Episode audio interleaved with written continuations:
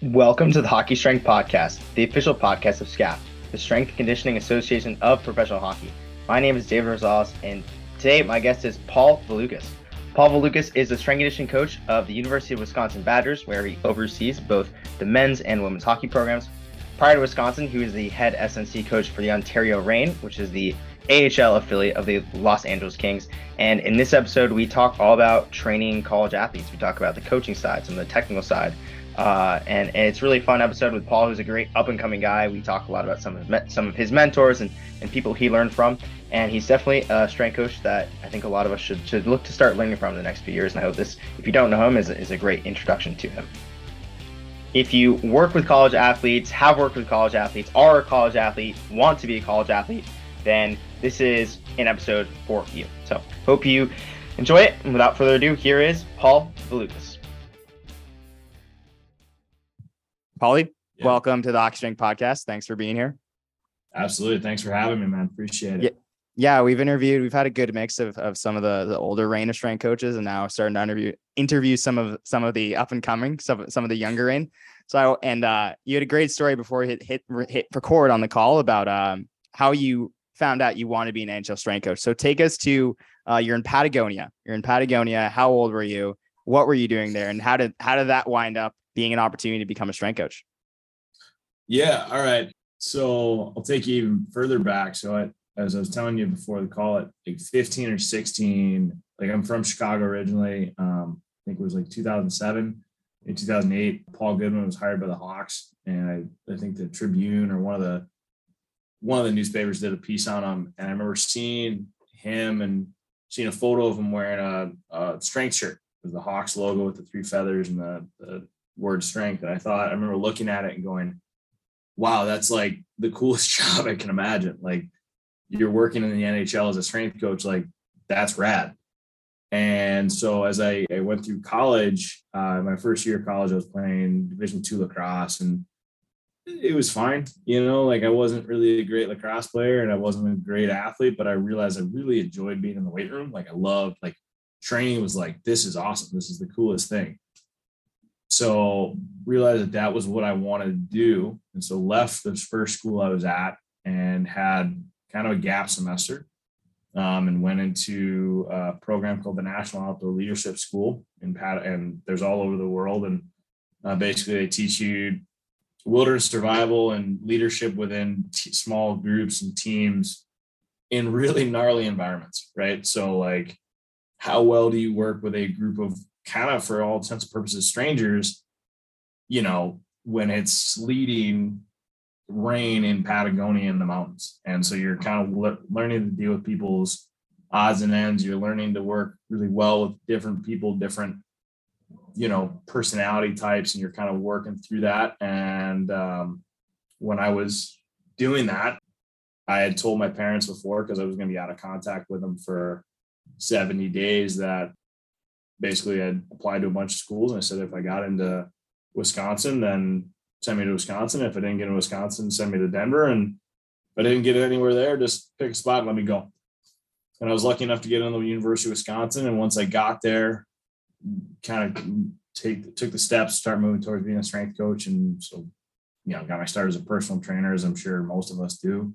And then worked as then interned with football for 9 months, learned a lot there, and then reached out to Jimmy Snyder over at the Kohl Center and said, hey, I'd love to, you know, learn from you, work in hockey, and can I be your intern? And I think he responded with an email that was like, okay, like something very short. And so I showed up in January, and was there from January until I think August. Yeah. And then once that was done, I went to Denver and got my master's degree and worked for 2 years at the University of Denver with Matt Shaw and his staff. And I mean, that was a whirlwind and just an incredible learning experience. And yeah, and then finally got the opportunity a couple of years after that to work with Matt Price and with the Kings and Reign. And yeah, so that was my path, just starting as a 16-year-old, seeing that NHL strength coaching was an actual job and working with high-level hockey players was a job, and being like, that's so cool.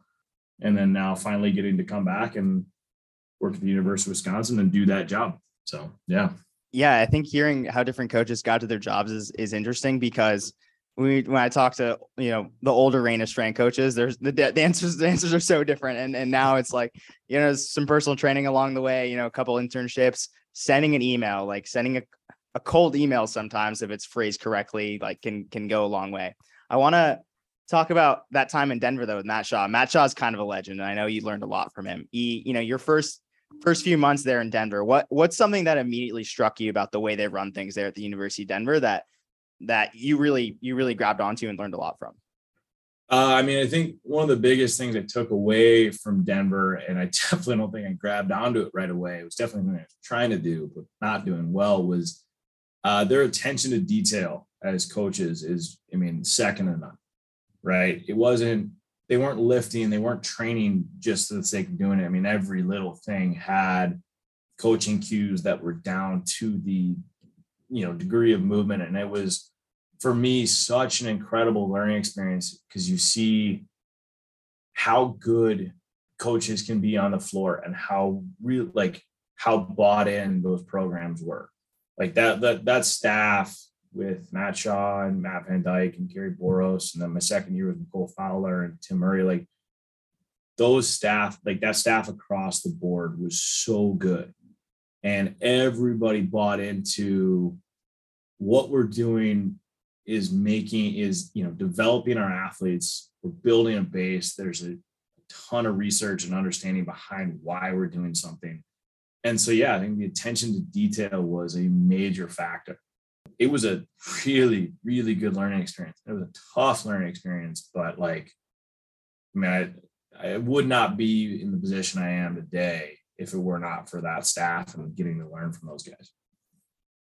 You mentioned that they were really good on the floor coaches. Now, yeah. For me, I was like, okay, what does that mean? What does that mean to be a good on the floor coach? So what's something that they did? They're like, that was very effective. Maybe even just like a small cue they gave, or a way they organized their sessions, or anything about that. I mean, I think there's so many you could touch on, and I think that it's tough to, I guess, illustrate in a podcast, but nothing was left up to chance, right? From just the flow of how the work kind of got done in the weight room, to the explanation of the lifts. Those were the two things I think really kind of hit home for me. I don't think there was ever, maybe none that I can remember, where there's ever any sort of like roadblock or traffic jam during the flow of a session, where it was just like, okay, like you're going down the left side, you're in the racks, you're finishing up, you're into the dumbbell areas, you're stepping across the turf, you're onto the cable systems, and then you're working back out of the weight room into the GHRs. There was just a flow to it where you just like, guys knew where to go. And it was always like, okay, as soon as this is done, they're flowing into the next step, and they're flowing into the next step. And Shazi, especially with hockey, did such an incredible job explaining what he wanted to see, why it was getting done. It was really like, for me as a young coach, and even now I still try to emulate it, like it was just so spot on, right? And that was like, okay, like you're answering all the questions that someone might have before they have them. And so they know what they're doing, but you're also not taking 20 minutes to explain it, right? He could do it where it was like looking at A1, A2, A3, A4, here's the big thing that you're looking for. And so guys knew exactly what was going to be done in each spot. So those are the things of like, those are the points within how they ran themselves on the floor that I was just so impressed with. Like it was, you know, like obviously like, yes, could they ramp up the intensity? And there was their, you know, were there times when the sessions were like music was going and guys were going, yeah, 100%. But that was like, you know, there's a lot of strength coaches that can do that. Matt Shaw, Gary, Van Dyke, that whole staff, they just were so good at being able to just dial it in and explain, here's what you're going to be doing and here's why you're doing it. And so the questions, there really wasn't a, hey, what are we doing again type of question ever asked. Yeah. I think the workout flow thing, I love you mentioned that. I don't think I've ever, of course we thought of it a bit, but that's such an underrated little thing. Like how often do strength coaches get a new job and walk into a gym and like not even think to like reorganize anything? Like, oh, the squat rack's there. I guess it's just there forever. I feel like as strength coaches, that's just such a simple thing. If we take like an hour to think about it, can totally change the entire course of your year. 100%. Like it's funny because like to this day, I still like, I always like, I refer back to like, okay, that's the gold standard to me, right? Like I'm looking like, wow, like look at how hockey flows through this thing. It's so good. And so I'll walk in and like, I'll run a lift. I'm like, oh my God, like I didn't even plan for like that traffic jam and, you know, the second block, like, it's so stupid. Like just smack in my head. Like, oh, I forgot to put the mats out and that's what caused it, you know, but yeah, it is crazy how something as simple as that makes your job so much easier because you never have to then go, okay, where's everyone going to be? Because you know within 20 minutes or 15 minutes or 30 minutes where guys are going to be within that lift. Yeah, totally. Where the mats are too. Like forgetting something like that. Like takes no ability. Like this takes no skill. You don't need to read any books to learn this. You literally just have to look at your gym and like think for a few minutes, right? And 100%. Especially with college athletes, because I mean, I've worked in a college environment. I've also worked in a junior environment. A lot of these kids are just out to lunch a lot of the time. And if you don't give them like clear directions on like where they're going, there's going to be 14 college athletes coming up and ask you, especially freshmen, right? 100%. And like, I mean, I'll joke with the guys, like no matter how much I program or like, you know, there's always going to be a freshman that like messes it up. Maybe I'm 5-6 years into this position. I'll have all the answers. Right now I don't. But yeah, like there's always going to be a kid. You're like, what, why are you doing that? Like, what are you doing over there? Oh, I thought nope, wrong day. Come on. Follow the seniors. Yeah, follow the seniors. Maybe this is bad advice. Maybe you shouldn't do this because there's kind of like this lowest common denominator thing. But sometimes it can be helpful to think about that person. Like, all right, how can we bulletproof the workout for them, right? But on the other hand, you don't want to hold back seniors, and you don't want them to be like, oh, this is. But I think from a flow perspective, I think that's a pretty good framework. 100%. I still use the lowest common denominator for the flow, right? Like, okay, what exactly, where is the hiccup going to happen and how do I get ahead of it? For sure.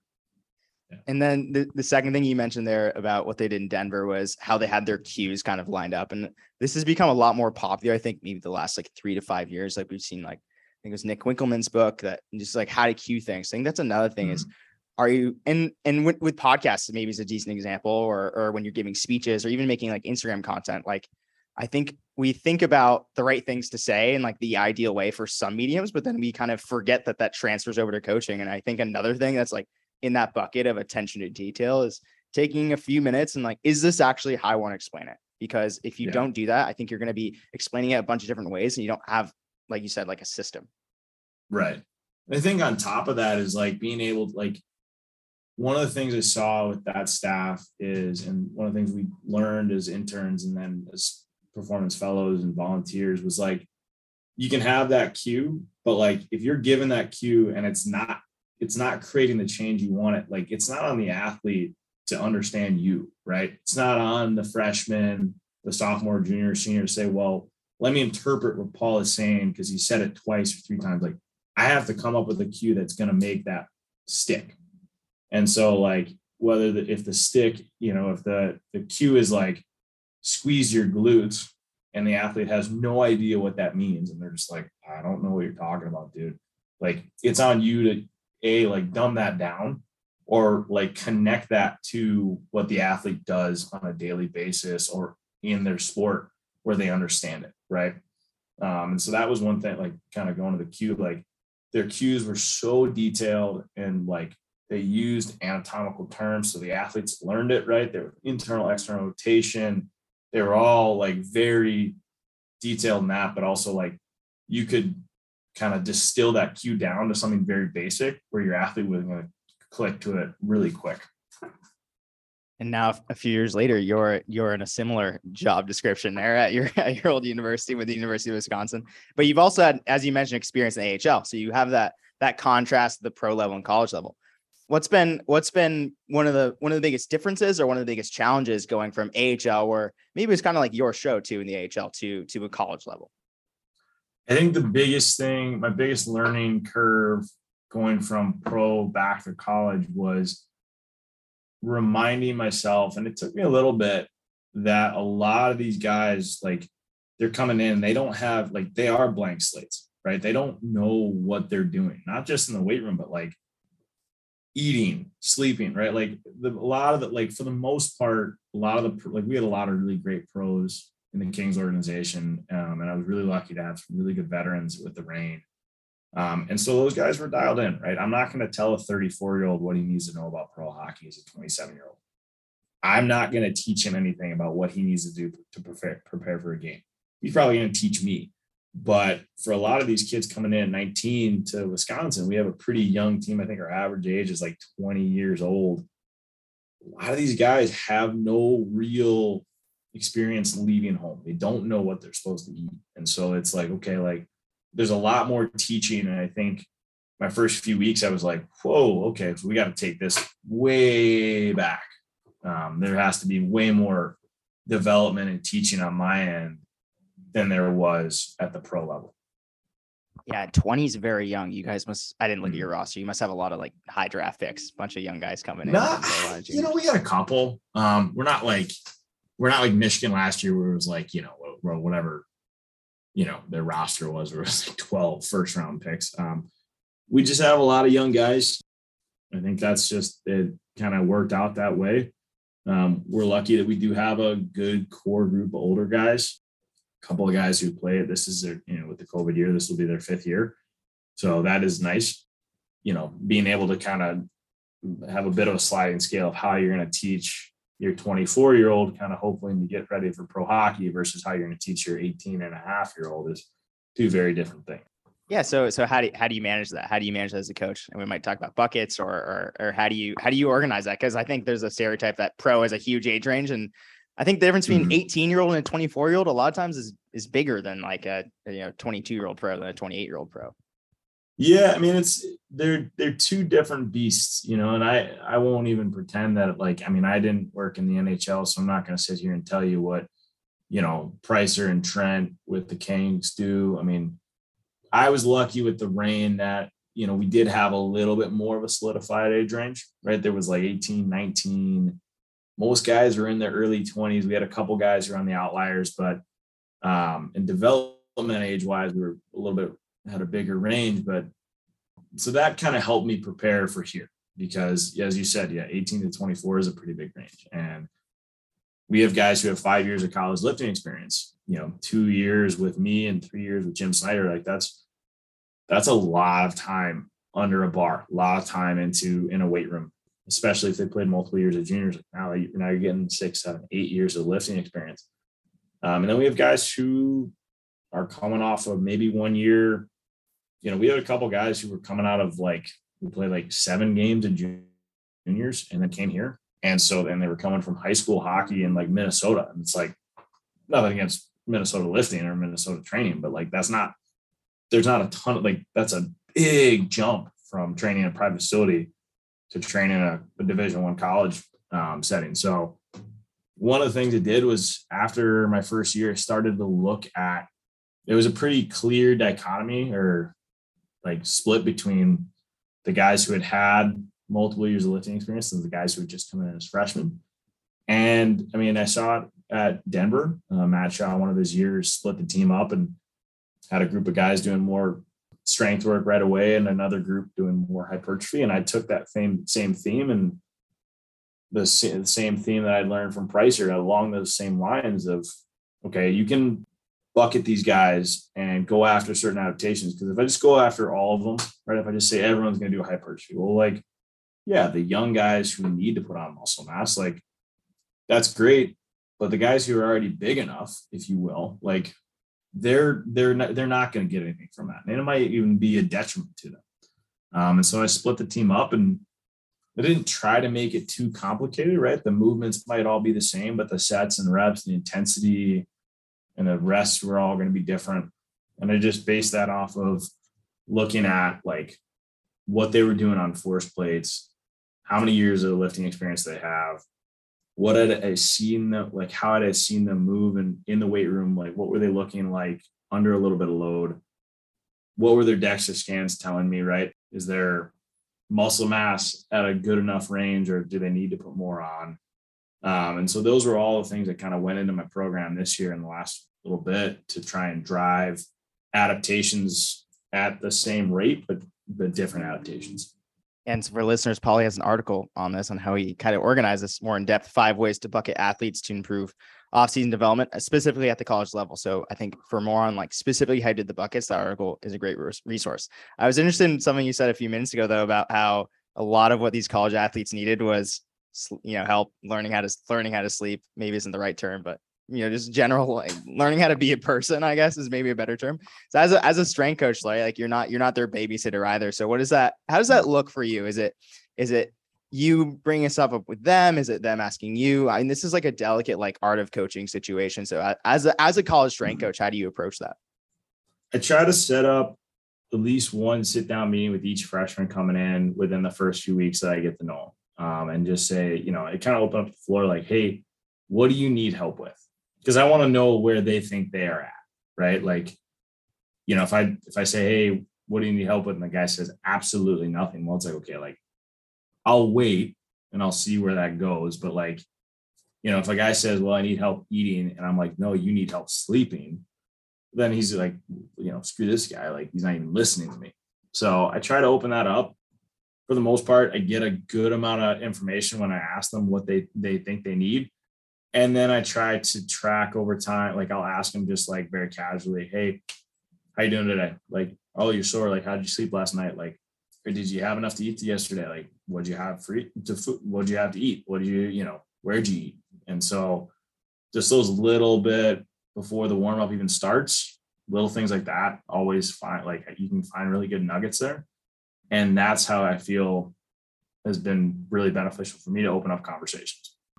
You know, just being able to have those little tidbits when guys are rolling out or hanging out or whatever it is. Like, it doesn't have to be super formal, right? We do have those sit downs, as I said, but doesn't like every time it doesn't have to be formal. It can just be a real quick conversation.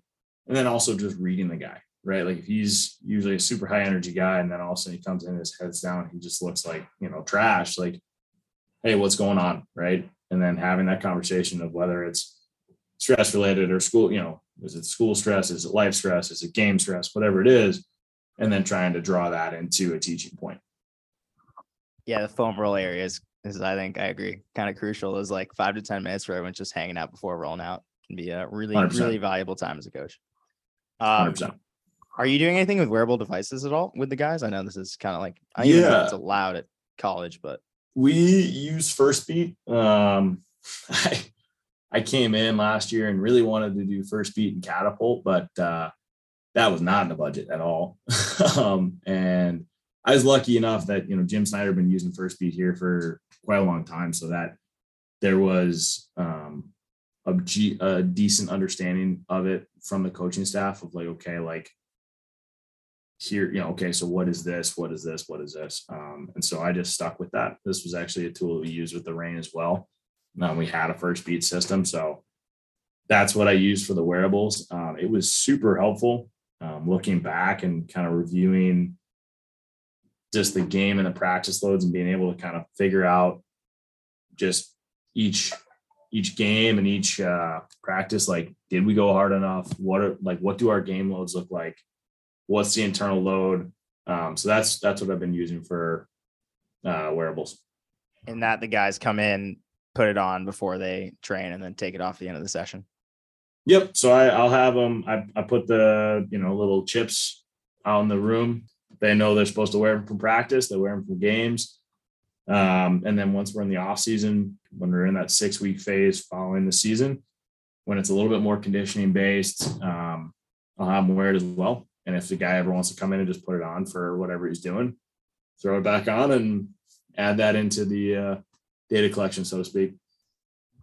In this discussion of college athletics, I know we have a few players who listen, who are younger, who are, you know, even like teenagers who would one day dream of being in that Wisconsin and that Wisconsin weight room, right? What are some things you've seen, some incoming freshmen, you've had a class, you've seen like a lot of college athletes have success. What are some things that you would say they should start preparing for ages 15, 16, 17 to be ready? Maybe not for the with D1 hockey level, that's out of our scope, but for that like D1 hockey locker room and weight room environment. I mean, I think I tell anyone that asks me that, like, especially like the 15, 16, 14, right? Like that, like early adolescence, like, you know, when they're just like, I want to do everything, right? I tell them, I don't need you to be the best squatter. I don't need you to be the best deadlifter. I don't care what your max deadlift is right now. I don't, like, it doesn't matter to me, right? If you're coming in and you understand like how you perform on 6 hours of sleep versus 8 hours of sleep, you understand where you can get protein from, right? Like not buying it, but like what foods have protein and what don't.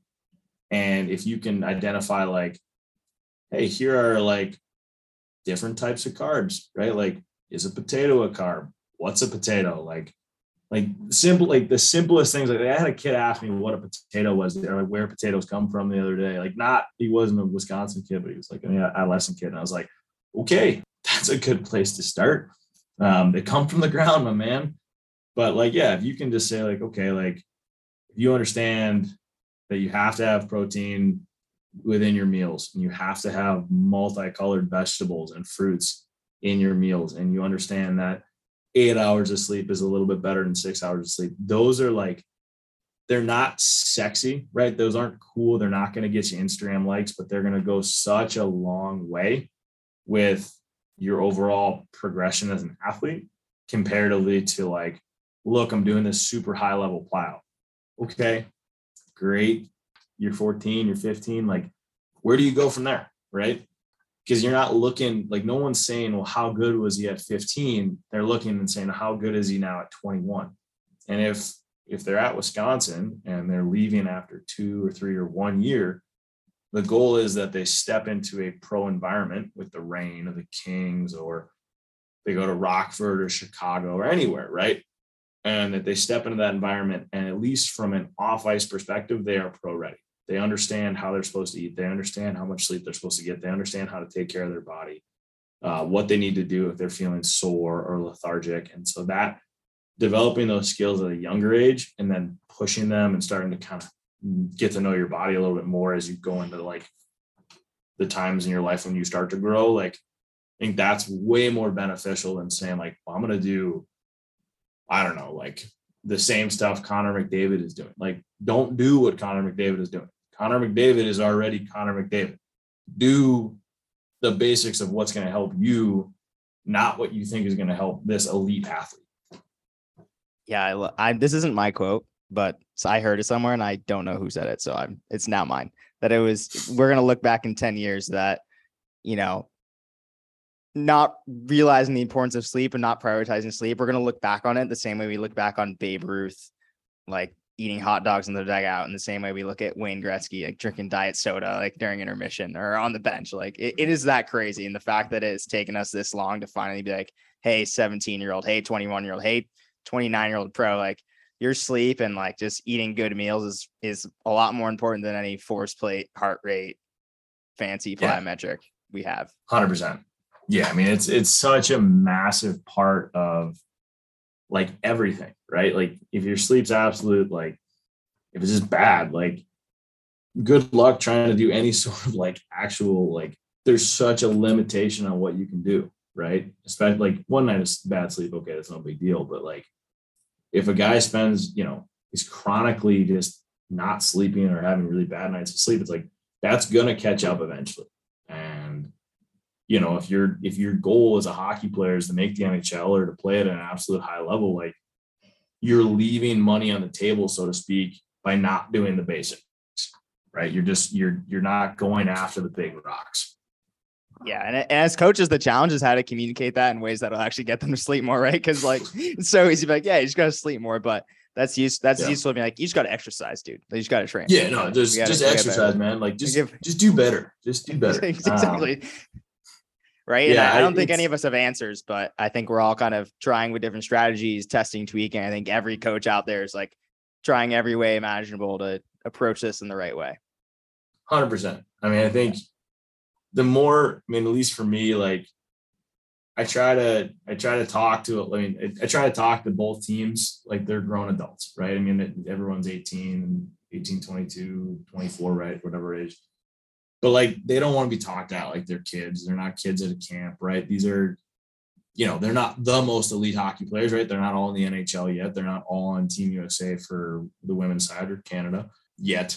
But, you know, you talk to them like they're adults and say, hey, like, let's understand that these little things you do make a difference. And I'm not asking, you know, I'll tell a guy, it's like, I'm not asking you if you're getting 6 hours of sleep to get 9 hours of sleep tomorrow.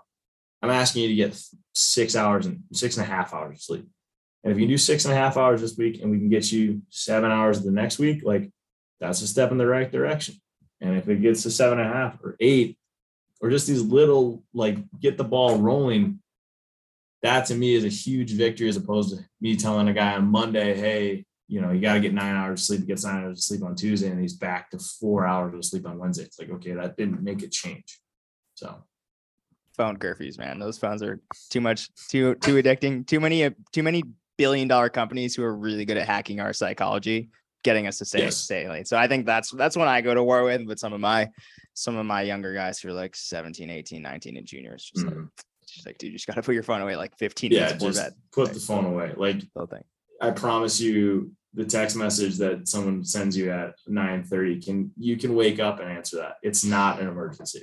Yeah. Even one other thing I promise you for athletes is put the timer for the social media apps. I think this has been huge. Like you can set it so you can't open TikTok after 11 p.m. or whatever. And obviously you can change the password and go in there, right? Like, and they're mm-hmm. going to do it.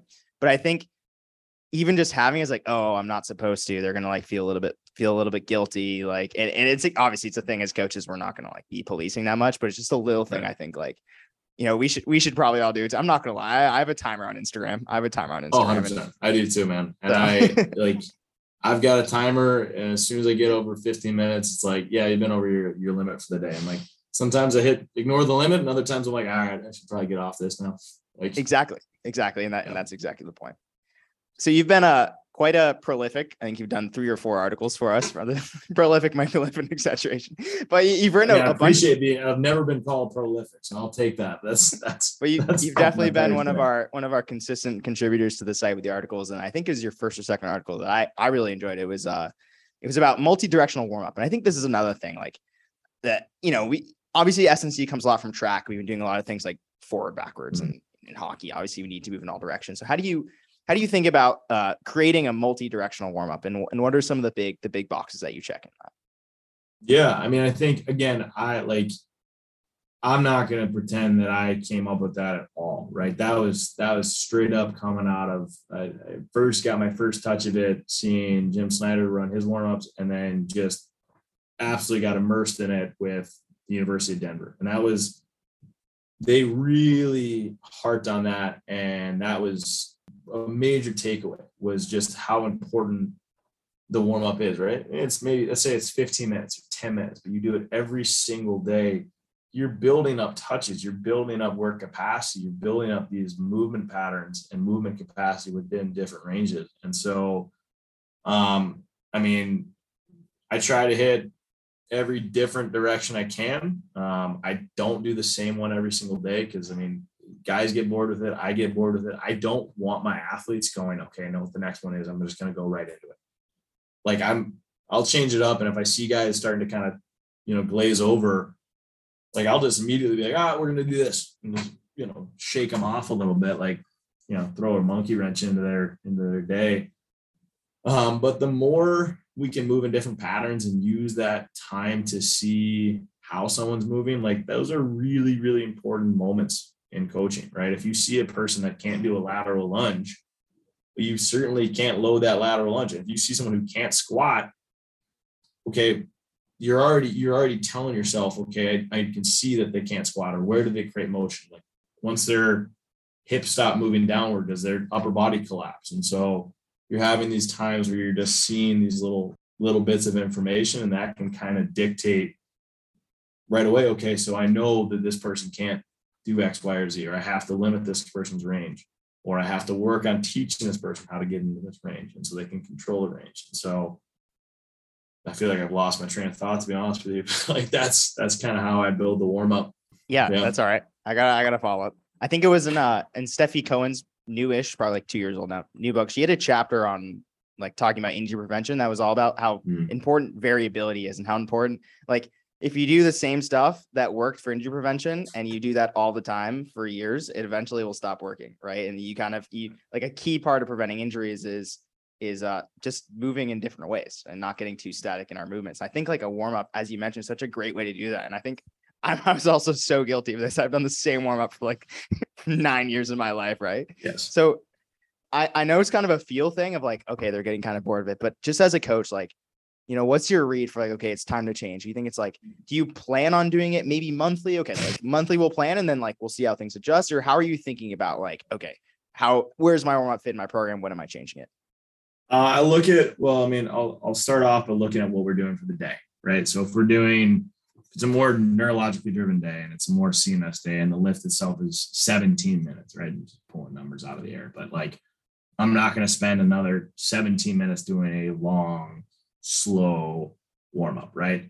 I want the warm up to fit the needs of whatever they're going to be doing that day. And so if we have a day that's got, you know, deadlifting or squatting where you want to limit, you know, we want a lot of anti-extension and anti-rotation work because we're going to be kind of moving weight heavily, you know, on our back, everything's got to be nice and stable. That's going to go into the warm up, and we'll always start with some bit of dynamic, right? Again, this is just like low level plyometrics, moving from different planes, right? Teach them how to jump, teach them how to decelerate. They're getting touches. You're kind of prepped, especially for hockey players, right? They get locked in the boots, so we can still get that foot and ankle joint to work decently well with low level plyos with before they even start jumping. Like, I think that's a pretty good thing. And then I try to always have at least like kind of going from the ground up.